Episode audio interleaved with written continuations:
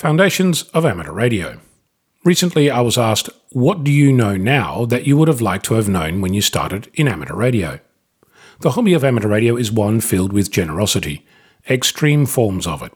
People go out of their way to help, to explain, to loan equipment, to help out, to repair stuff, and to participate. In the past, I've spoken about the negative aspects of this hobby as well belligerence, the warlike, aggressively hostile nature of individuals and groups in amateur radio is like nothing I've ever encountered elsewhere, and it needs to be acknowledged. In many ways, amateur radio is about extremes generosity against belligerence, very polarizing, confusing, and challenging. That said, amateur radio is a hobby like no other. It sits in a field of exploration, of discovery, of invention, challenge, and experimentation amateur radio navigates between scientific and empirical learning. It's regulated to encourage research and at the same time encourages new entrants into the field with a weekend course. The range between learner and professional embodies the amateur radio community. One of the things that caught me by surprise about amateur radio is that nothing is set in stone.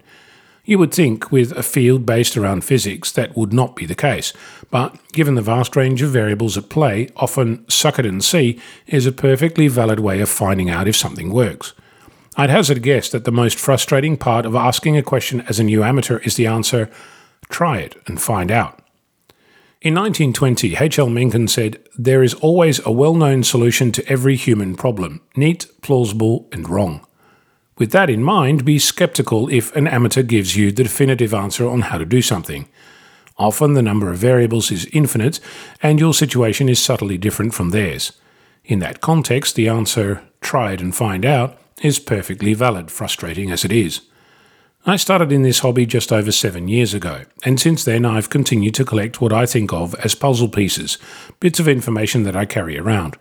For example, a dit is the letter E because it's the most common letter in the English language. Voltage equals current times resistance. You need a carrier to measure the standing wave ratio. Remember to bring the head unit connecting cable when you go into the field. There are thousands of bits of information like that floating in my head. When two collide, I gain some knowledge. The most recent example of that was my explanation on how you could use the offset within a sideband signal to determine if a radio was on the correct frequency. It took a while for me to understand it enough to explain it, and when I could, I did. For example, right now I'm working through the various types of decibel. You might have thought of a decibel as a particular unit, but actually there's more than one. The deeper you dig, the more crazy it gets.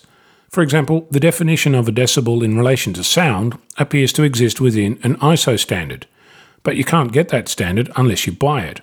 Seriously, a physical standard that you have to buy in order to know what it is.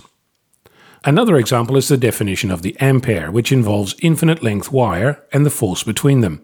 The mind goes cross eyed thinking about how to calibrate an ammeter. So, to answer the question, what do you know now that you would have liked to have known when you started amateur radio? It's complicated, it's challenging, and it's like nothing else. Find your own way, talk to people, ask questions, and be prepared to be amazed and annoyed at the same time. One final comment Amateur radio has its share of mostly harmless crocodiles, all mouth and no ears. But the overall apt description that comes to mind to describe this fascinating community is generous and welcoming. I'm Onno, Victor Kilo 6, Foxtrot Lima Alpha Bravo.